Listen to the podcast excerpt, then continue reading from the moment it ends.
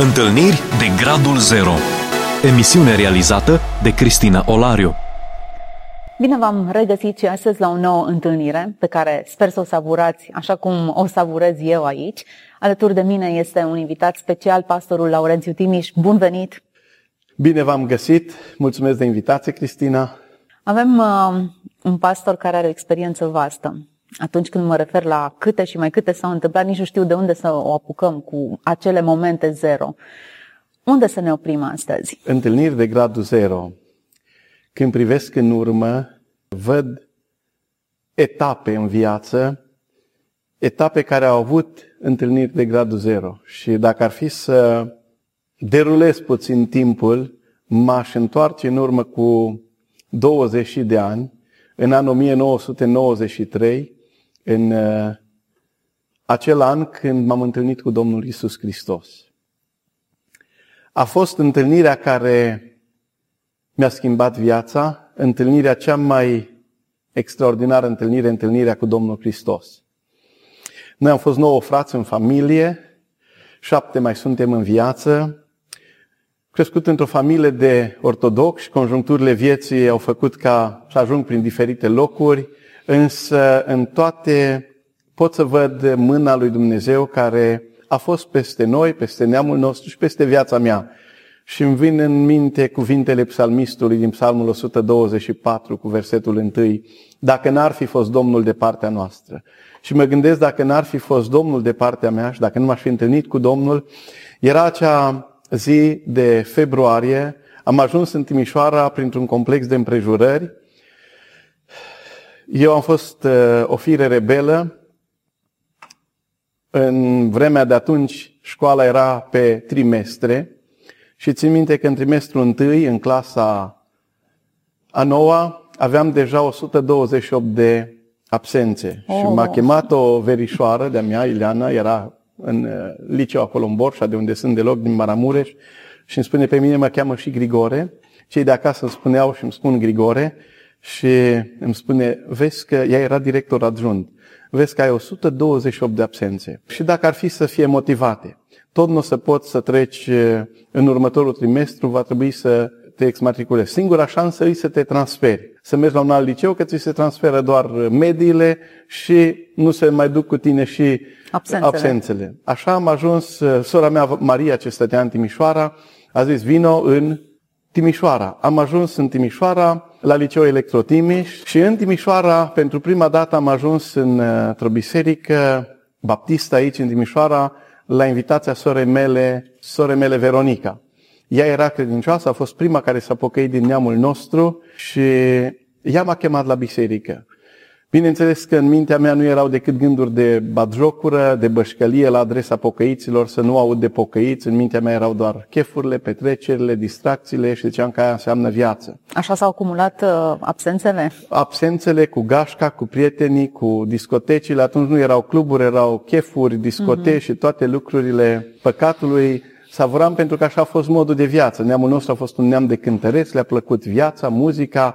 Chiar dacă, tocmai în contextul ăsta și a petrecerilor, a chefurilor, străbunicii mei și neamul nostru a fost un neam bogat, dar odată ce pătrunde vrăjmașul și pătrunde această lichioare a lui Bacus, alcoolul ajunge să facă ravagii în familie, fapt care, în vremea lui Ceaușescu, dacă părinții nu erau împreună, venea atunci de la primărie, de la asistența socială și așa am ajuns eu și unii din frații mei să trecem și prin casele de copii. Eu am trecut și din perioada comunistă și perioada de după. Nu-mi place să vorbesc de prima copilărie, îmi place să vorbesc de a doua, de când am fost născut din nou și de când m-am întâlnit cu Hristos și le spun tuturor, chiar și oamenilor la 90 de ani, că poți să aibă cea mai frumoasă copilărie când devii copilul lui Dumnezeu, când Hristos ia ființă în inima acelei persoane și așa am ajuns din locurile acelea, dar mă amintesc că a fost o zi... La 14-15 ani, da? 16 ani, 16. Da, de la 14 la 16 și asta a fost vremea rebeliunii, pentru că așa au fost sămânța și sămințele astea, ele cresc și ajung să facă rod și păcatul, într-adevăr, el se multiplică foarte repede. Îmi amintesc că după câte o petrecere din aia și chef, sora mea, ea era pocăită, ea s-a întors la Dumnezeu, era cântăreață de muzică populară, aici în Timișoara, Veronica, și a venit într-o zi, eram în casa noastră unde am stat, O casă frumoasă, modestă, deși nu aveam curent și apă, dar mă amintesc cu drag, acolo a fost viața noastră. Și a venit Veronica, eu eram cu lumea mea și îmi spune: Grigore, Dumnezeu mi-a arătat că tu te vei întoarce la Dumnezeu, eram atunci la profesională. Deci tu vei merge la liceu și te vei întâlni cu Hristos și Dumnezeu îți va mântui viața și vei fi un vas al lui Dumnezeu pentru mulți care să se întoarcă la Hristos. Și eu, bineînțeles, că am luat-o în bășcăle și am zis: du-te mă cu sectanții tăi și cu pocăiță, ți-o spăla pe creier și nu mai știi tu ce. Zic: hai, vină cu mine la niște chefuri. Ea nu numai că era cântăreață, era și dansatoare. Însă am ajuns, cum ți-am zis, Cristina, am ajuns în Timișoara și în 28 februarie, pentru prima dată, am mers în biserică și atunci a fost momentul acela, momentul zero, întâlnire de gradul zero. Se predica din Ioan 8:36, dacă Fiul vă va face sloboz, veți fi cu adevărat sloboz. În inima mea erau atâtea lanțuri, deși eram doar un adolescent trecut prin multe, experiența vieții a fost destul de adunată, destul de multe s-au adunat, însă în seara aceea am zis: Doamne, oare pot să-mi eliberez și viața mea? Și zicea: poate că ai fost prins de atâtea lanțuri, de una de alta. Și mă gândeam de câte ori am vrut să mă las de lucruri rele, de câte și mai câte, că erau adunate acolo. Și în seara, am zis, eram cu pachetul de țigări în buzunar, mă amintesc că aveam o geacă de piele, atunci vremea era vremea petecelor, era numai din petece cu 100 geaca de piele. Modelul, da. Așa, acum e vremea ruptului, fiecare cu vremea lui. Acum te uiți că-s rupt stăți, dar atunci era peticit stăți. Și pe coate, și pe mâini, și eu eram cu un pachet de țigări în buzunar și am zis: Doamne, oare pot să mă eliberez? Și în acea seară de 28 februarie, când am ieșit din biserică, mi-am scos țigările și am zis: nu mai vreau să pun țigări în gura mea. Am ajuns la internat și mi-am spălat hainele să nu mai miroase a tutun și a băutură. Și am zis: Doamne, te rog să îmi eliberez viața. Laurențiu, de ce schimbarea asta? Ce s-a întâmplat de fapt? În seara aceea, țin minte că a fost momentul când am zis: Doamne, aș vrea să mă eliberez de toate lucrurile rele. Erau atâtea lucruri care nu-mi făceau onoare, nu-mi făceau cinste. Credeai în Dumnezeu până atunci? Credeam în Dumnezeu. Chiar mergeam uneori, mergeam la biserică, mergeam și în mănăstiri. Mai îmi trecea prin minte gândul ca să mă călugăresc. Pentru că noi am avut în neamul nostru și preoți și călugări. Chiar și acum avem rudenii și am verișoare care au îmbrățișat viața monahală și duc o viață evlavioasă chiar în aceste locuri. Și îmi trecea prin minte gândul acesta. Însă credeam, știam că este Dumnezeu. După ce mă trezeam din câte o lambadă din aia de câteva zile cu gașca, cu prietenii, mergeam uneori să stau să mă reculez în câte o mănăstire. Țin minte că am fost în mai multe locuri.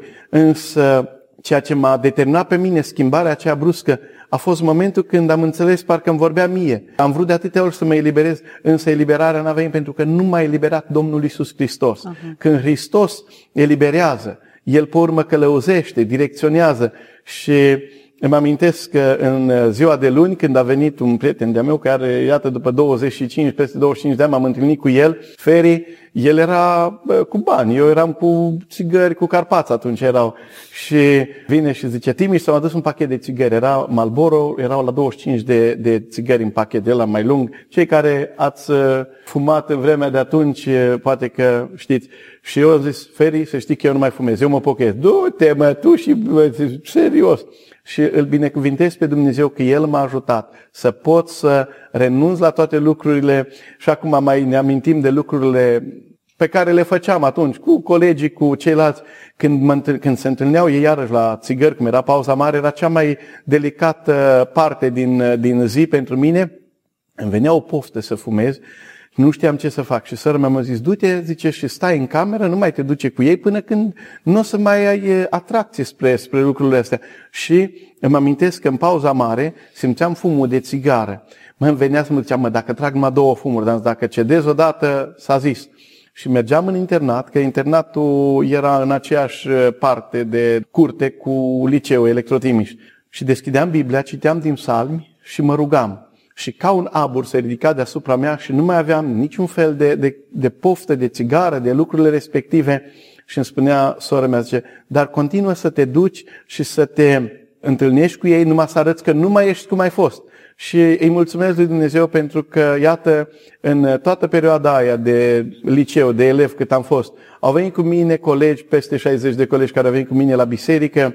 Unii dintre ei, îmi amintesc că un coleg de-a meu, Dani, s-a pocăit el și s-a întors la Domnul și mama lui a zis: dar ce s-a întâmplat cu Dani al meu, cu mâini, nu mai vorbește așa, nu mai răspunde, nu mai face lucrurile care le făcea înainte. Și a venit și ea să vadă și s-a pocăit și ea și îl slăvesc pe Dumnezeu pentru că, într-adevăr, Dumnezeu este Cel care lucrează și ne binecuvintează. Îmi amintesc de ziua botezului, era în luna iunie și am zis: măi, trebuie să-mi fac și eu. Am văzut că la pocăiți toți erau aranjați, cu costume, îmbrăcați. Și eu eram cu hainele alea de golan, de nu știu ce. Am zis: măi, trebuie să-mi schimb și eu. Cu petice.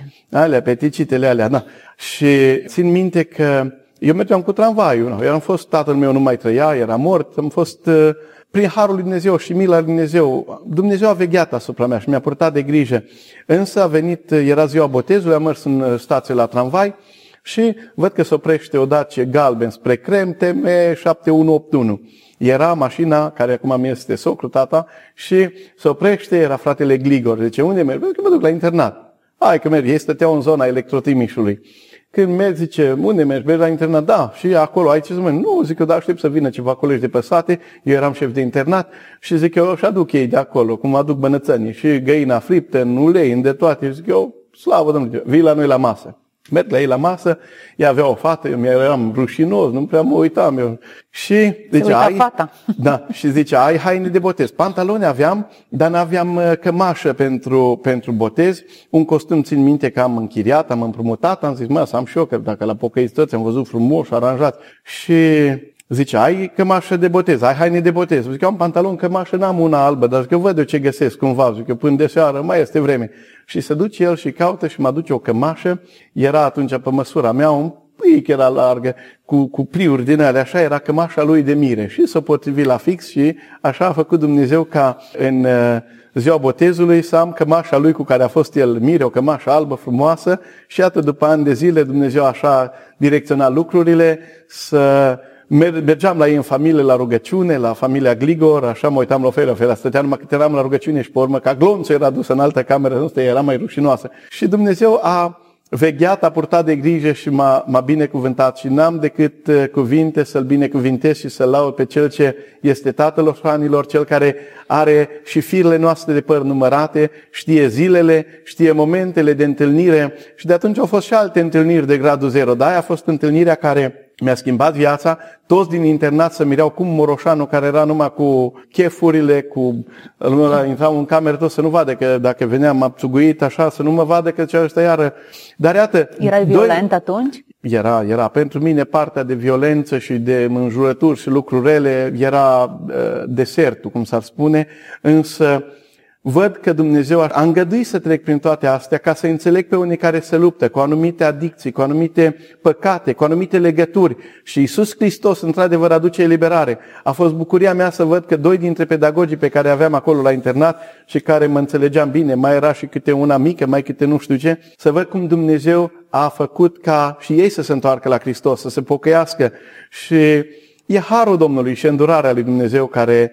le-am putut vedea în viața mea și le văd în familia mea și văd cum Dumnezeu a continuat. După ce eu m-am pocăit, s-au pocăit alții din neamul nostru, s-au întors la Dumnezeu și fiecare Dumnezeu ne pregătește câte un moment zero. După întâlnirea cu Hristos, au fost alte momente când m-am căsătorit, mă amintesc momentele din seminar, doar fac acum așa, vă povestesc. După ce am intrat la seminar, eu am terminat liceul, era în perioada liceului, trebuia să văd, mă duc la Găvăjdia, acolo era centru de plasament numărul 7, unde am trăit o vreme și ziceam, merg la Găvăjdia în perioada verii sau ce fac, unde mă duc? Și era chiar în ultima săptămână de liceu și... vine la mine Mircea și Mărioara, familia Pielmuș, și zice: Grigore, vreau să te întreb, tu ai unde să stai pe perioada verii? La ei mă chemau mai la masă, eram așa, într-un fel, copilul bisericii și aveau grijă de mine și erau atâtea surori și frați, oameni deosebiți, familia Râncu, fratele Râncu, el tot a avut grijă și unul dintre oamenii care mă amintesc mi-a luat primul costum a fost fratele Nelu Dragomir, fratele Ioan Dragomir, diaconul bisericii. Sunt lucruri care... au rămas așezate în mintea mea. Și vine această familie și zice: ai unde să stai? Eu mă tot rugam, dar am zis: Doamne, tu îmi porți de grijă. După cum am stat uneori în fuga din acele case ale groazei și păstrăjăm, că Dumnezeu m-a ajutat, dacă acum îl cunosc pe el, nu mă lasă Dumnezeu. Sora mea zicea, vino, unde stătea ea, zice, mai găsim, mai cumva, le aranjăm.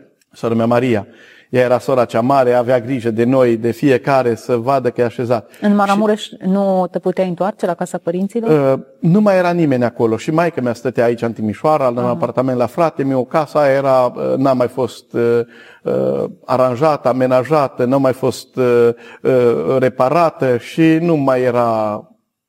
Am înțeles. Da. Și atunci zice, uite, zic eu, n-am unde, dar o să văd unde a purtat Dumnezeu de grijă.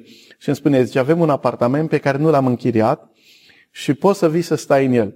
Când am mers, n-am stat în așa apartament niciodată, frumos, aranjat. Am stat toată vara, învățam de dimineața până seara, dar câte 50 de minute, ca la școală. 50 de minute, luam o pauză, la prânz, mă amintesc că Mărioara o trimitea pe Alina, acum și ea e măritată, are copii, și o trimitea cu mâncare să am eu acolo în apartament în perioada când mă pregăteam pentru admitere la institut. Și am ajuns la seminar, am intrat la institut, asta s-a întâmplat în anul 96 și bucuria mea a fost că după ce am intrat la seminar, fratele Talpoș și fratele Gliga mă cheamă la ei în birou. Sectorul meu la institut, la seminar, erau birourile și se le cură, se le aranjeze, se le șterg, să fie frumoase. Și mie mi-a plăcut. Și fratele Talpoș spune, uite, Laurențiu, ție Casa de Copii îți plătește cazarea și masa. Așa era legea și, într-adevăr, am beneficiat. Și mai, dar uite ce, fratele Gliga a vorbit cu fratele Talpoș, fratele Talpoș era rectorul institutului și a zis, mai trebuie să-i punem banii la copilul ăsta cumva într-un cont. El zice, noi avem la seminar asigurate pentru el. Și vreau să vă spun că am mers cu fratele Gliga și mi-am făcut un cont la Bancorex și toți banii care mi vira mie de la centru de plasament mi-intrau bani în cont și în anul 3, chiar înainte de a mă căsători, mă sună fratele Gliga, ce Laurențiu coboară până la mine în birou traptă cu traptă, așa vorbea dânsul, era din Șimleu Silvaniei, așa așezat, vorbea rar și apăsat. Și merg, zice, merem să scoatem banii, că ceva nu-mi erau să-mi e bine cu banca asta, ci și banii institutului, dânsul i-a transferat într-o altă bancă și am mers să-mi scos banii. La o săptămână după ce mi-am luat banii, Bancorex a intrat în faliment și cu banii respectivi mi-am cumpărat prima mașină, o Dacie din Brașov. Eu eram într-o relație cu biserica din Brașov, Biserica Baptistă, cu fratele Mara, ca să fiu, chiar am fost ales, un an de zile am slujit acolo ca slujitor în biserica respectivă, au fost ani frumoși și de acolo mi-am cumpărat prima mașină cu care am putut face misiune, ne-am căsătorit, am avut o nuntă frumoasă și am zis, iată cum Dumnezeu a pregătit momente speciale, întâlniri speciale în care să văd mâna Domnului. N-aveam eu de unde să-mi cumpăr o mașină și cu care să intru în lucrare, dar Tatăl din ceruri a știut să pregătească toate lucrurile, așa cum a pregătit inclusiv căsătoria și lucrarea și îi mulțumesc Domnului, iată, noi stăm cu părinții împreună, cu socrii și cu bunicii, suntem 4 generații în aceeași casă, însă e minunat să vedem așa într-un stil patriarhal, să vedem cum Dumnezeu toate lucrurile le pregătește într-un mod frumos, într-un mod aparte. La Dumnezeu toate sunt la superlativ, noi suntem cu minus, însă Dumnezeu întotdeauna vine și El ne binecuvintează și la El este belșug. La noi e cu minus, dar la Dumnezeu toate sunt, la Dumnezeu este înmulțire, la Dumnezeu este împărțire și la Dumnezeu este adunare. Dumnezeu nu ne dă cu minus, noi suntem cu minus, dar noi care suntem partea negativă suntem atrași de Dumnezeu cu magnetul iubirii sale și așa am văzut mâna Domnului la lucru. Și în anii timpurii, Laurențiu, Dumnezeu ți s-a descoperit drept eliberator și schimbarea a fost așa de majoră încât mulți oameni care te-au privit au făcut același lucru, te-au urmat pe tine. Ulterior, Dumnezeu ți-a arătat alte fațete ale personalității Lui și cred că scopul acestor întâlniri de gradul zero nu e neapărat spectacolul miracolului în sine, ci descoperirea lui Dumnezeu. Acum, în anii maturității, cum îl descoperi? Cum îl percepi pe Dumnezeu? Acum nu te-ai mai luptat cu adicțiile. Acum n-a mai fost perioada de lipsă pe care ai experimentat-o în anii timpurii. Cum îl experimentezi acum? Cristina, ceea ce ai remarcat tu este adevărat și e o realitate. Când ai momentul întâlnirii cu Dumnezeu, descoperi aspecte din ceea ce este Dumnezeu, bunătatea Lui, dragostea Lui, purtarea Lui de grijă și în momentul de față văd întâlniri de gradul zero în ce sens? Văd cum El poartă de grijă. Dacă eu în viața mea am știut și am gustat poate și acele experiențe dureroase, pentru că n-au fost ușoare. În mintea mea a fost, eu vreau să ajut ca alții să nu treacă pe aici. Vreau să pot să fac o schimbare în jurul meu. Și așa Dumnezeu m-a ajutat pe mine și mi-a dat un partener care să mă înțeleagă că e atât de important să ai tovarășii de viață care să-ți fie alături. Nu să fie în față, să fie contesa de ba-ba-ba, nici să fie în spate de la picioare, ci să fie alături. Și a știut Dumnezeu să îmi trimită ajutorul potrivit. Și împreună, țin minte, chiar în ziua nunții, după nuntă, am avut multă prăjitură. Știți ce am făcut? Cu prăjitura care am avut-o, multe rămăsese, că atunci nu era cum e acum, să-ți dea numai la șcătulă prăjitura și drum bun. Am făcut o săptămână întreagă prăjituri pentru nunta noastră și am mers la Găvojdia și am dus la toți copiii și știau, ei uite, s-a căsătorit Timiș, au fost și la nunta noastră niște colegi cu care eu am fost în cameră și amintesc și acum că au fost la nunta mea, dar am simțit să ne investim viața, să ne implicăm în viața semenilor noștri, a oamenilor străzi, a copiilor abandonați, a copiilor orfani, a oamenilor săraci. Și alături de ofii, Dumnezeu ne-a dat harul să putem să atingem și viața altora. Am continuat slujirea pastorală, am intrat în primul an de pastorală la Gotlob. A fost un an extraordinar de frumos și ani minunați. Țin minte că am mers într-o casă, noi căutam să închiriem o casă și ne-a dat cineva unde o casă nu era apă înăuntru, nu era cu baie, era bun și ligheanul, ne spălam pe bucăți, dar era iubire, n-aveam atâtea condiții. Acum poți să ai toate condițiile, dar dacă nu mai e iubire așa și dragoste e pentru Domnul, tot bombănind mergi și faci lucrarea. Dar Dumnezeu a știut să pregătească. Am mers în satul respectiv, ne-am implicat în lucrarea, să plantăm la Vizejdia, la Comloșul Mare, în viața oamenilor, au fost botezuri, au fost experiențe frumoase și, bineînțeles că atunci, în anul 2000, când am intrat în lucrare, l-am întâlnit pe fratele Dugulescu și îmi spune el, măi, zice, tu ai fost, așa a fost experiența mea, l-am mai întâlnit mai de mult, dar după ce am intrat în lucrare, fratele Petrică a zis, măi, Laurențiu, tu ai fost copil orfan și eu știu ce înseamnă greutățile și eu am fost sărac și vreau să te ajutăm. Și dânsul a găsit pe cineva care să vină, să ne ajute, Mike și Susan Pope, și au rămas în continuare, oamenii aceștia, iată, sunt 20 de ani și au rămas în continuare alături de noi să ne susțină și ne-am implicat în lucrarea de la ISR-ul. După 10 ani Dumnezeu a pregătit o altă lucrare, să ne suflecăm mânecile și în 2017 tata socru părinții aveau o casă la Variaș de vânzare. Și-au pus-o în vânzare, însă într-o dimineață vine tata la mine și zice, Laule, domnul mi-a vorbit întoi de noapte. Da? Ți-a vorbit? Ce ți-a zis? Păi mi-a zis să nu mai, zice, așa mi-a arătat, să nu mai vindem casa și să o lăsăm pentru el, să fie pentru lucrare. Și gândul nostru era să facem un loc unde să pregătim mâncare și să ducem la săraci acolo în Variaș, unde eram. Avem o soră în adunare, ea nu știe carte, dar îi vorbește Dumnezeu. Țin minte când am avut în gând, era într-o duminică dimineața, acum fac așa o paranteză, și am vrut să mă retrag din lucrarea de la Variaș. Eram hotărât, m-am trezit dimineața, am citit și am citit din saia ce ți-am dat, o limbă iscusită, nu ascuțită, o limbă iscusită, să mângâi, să încurajezi și exact ce spune în cuvânt. Când ajung acolo, sora aceasta, Velenca, spune, frate, păstor, vină până în birou să spun ceva. Da, sora Velenca, și m-a trezit Duhul Domnului dimineața la 4 și m-am pus să mă rog și Domnul mi-a arătat că să-ți spun că te-au pus aici să fii un lucrător și ți-o dat o limbă iscusită, să mângâi, să slujești. Eu, dar sora Velenca, știți că asta scrie în Biblie. Și zice, frate, păstor, eu nu știu carte, mie numai ce-mi vorbește Domnul. A fost momentul când am înțeles, nu trebuie să-mi dau demisia, să rămân în continuare. Biserica din Variaș se aduna acolo în fostul birt al satului și acum e o bijuterie de biserică în adunare. Și am spus, sora Velenca, vrem să facem o lucrare în care să pregătim mâncare pentru săracii din sat și să ducem acolo. Tocmai dânsa o văd și acum cu ochii radianți de bucurie, cea, frate păstor, de 2 ani, zice, Domnul mi-a arătat și mi-a vorbit așa, voi face o lucrare în cetatea aceasta și prin robul meu multe guri flămânde vor fi săturate. Și de atunci, zice, în fiecare zi, eu mă rog Domnului și tot mă rog, dar Domnul acum nu m-am împlinit, zice, slăvit să fie Domnul. Și așa am început. Iar frații din Variaș, frate, să nu fie amestecați banii cu una alta, ce faceți-vă dumneavoastră, ce o organizație sau ce știți că trebuie făcut. Și așa am făcut Asociația Speranță și Lumină, am început renovările la casa veche, cineva chiar atunci a venit și au fost primii oameni care au crezut așa în proiect, o familie modestă din Suedia. Ei au zis, frate Timiștine, noi vrem să vă ajutăm să aranjați casa asta. Erau 5 camere, însă să facem și vreo 3 pentru vârstnici, să stea acolo și să fie și cantină.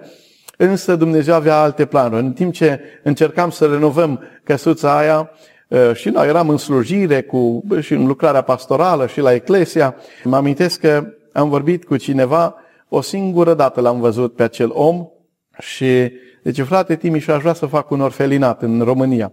Că slăvit să fie Domnul.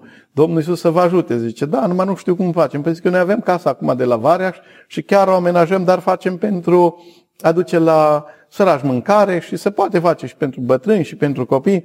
Zice, frate, uite, eu vă trimit banii, dar vă dau banii ăștia să nu spuneți numele meu și să nu știe altcineva, numai Dumnezeu. Am aranjat lucrurile în așa fel și, într-adevăr, și alții care au venit, și o să vă spun că sunt tot întâlniri de gradul zero. Suntem în timpul la final, din păcate, va trebui să ne oprim cu aceste experiențe. Și așa am transformat casa pe care aveau părinții, noi aveam în gând să ne cumpărăm alte mașini, noi, știți cum fiecare își face planul, însă Dumnezeu avea planul său. Nu planurile noastre. Și când Dumnezeu strică planurile tale și cum ne-a stricat, pentru mine au fost planuri pe care Dumnezeu le-a anulat, le-a stricat ca să-și arate planul său. Și așa a luat ființă Căminul Speranței, unde am avut 27 de copii într-o vreme, acum avem 21 copii care au tot ceea ce le trebuie și au și iubire, au protecție, se simt ocrotiți, se simt îngrijiți și cum îți spuneam Cristina și dragi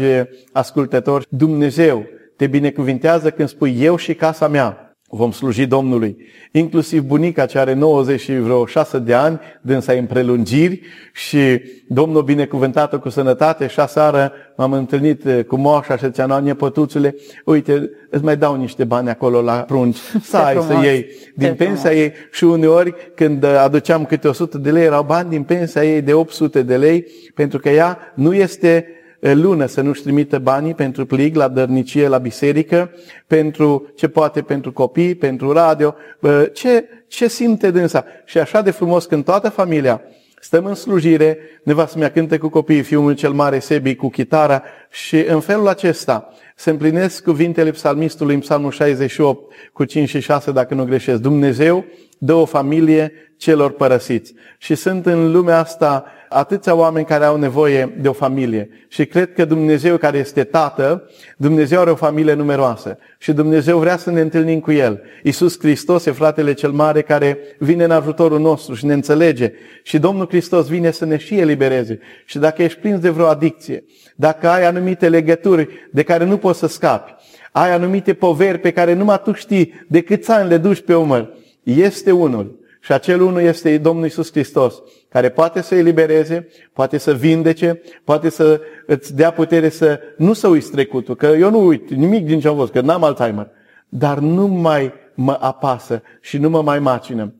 Iisus Hristos este eliberatorul. Domnul Iisus Hristos e protectorul și mă bazez pe cuvintele Lui. Iată că eu voi fi cu voi până la sfârșitul veacurilor. E promisiunea pe care mi-a făcut-o mie și mă uit în urmă în 20 de ani, iată, de când văd mâna lui Dumnezeu, de când văd purtarea lui de grijă și dacă ești la răscruce și nu știi încotro să te îndrepți, nu știi ce să mai faci, de atâtea ori ceamă, mai bine mor, mai bine mi-au viața, câte prostii n-au trecut prin cap, dar să știi că Dumnezeu nu ține cont de prostiile care le gândim noi, ci El ne spală și mintea și creierul, nu ne spală de creier, ci ne curăță creierul și mintea și ne dă o minte nouă, să vedem că El are un plan minunat, un plan bun. Și dacă n-ai avut o întâlnire care să schimbe viața și să schimbe destinul, Iisus Hristos chiar acum poate să vină acolo unde ești, poate stând pe fotoliu sau privind la mine și la noi. Iisus poate să vină și El poate să te elibereze și de răzbunare, și de ranchiună, și de amărăciune. Și știi ce îți face? Îți aduce bucurie și pace. Pentru că Hristos în noi, speranța gloriei. Mulțumim foarte mult. Pastorul Laurențiu Timiș, nu mai e nevoie de nicio concluzie, nici mai avem timp de o concluzie, dar cred că au fost trase concluziile. Pastorul Laurențiu Timiș a fost împreună cu noi. Să fiți binecuvântați, toate cele bune. Ați ascultat emisiunea Întâlniri de Gradul Zero cu Cristina Olariu.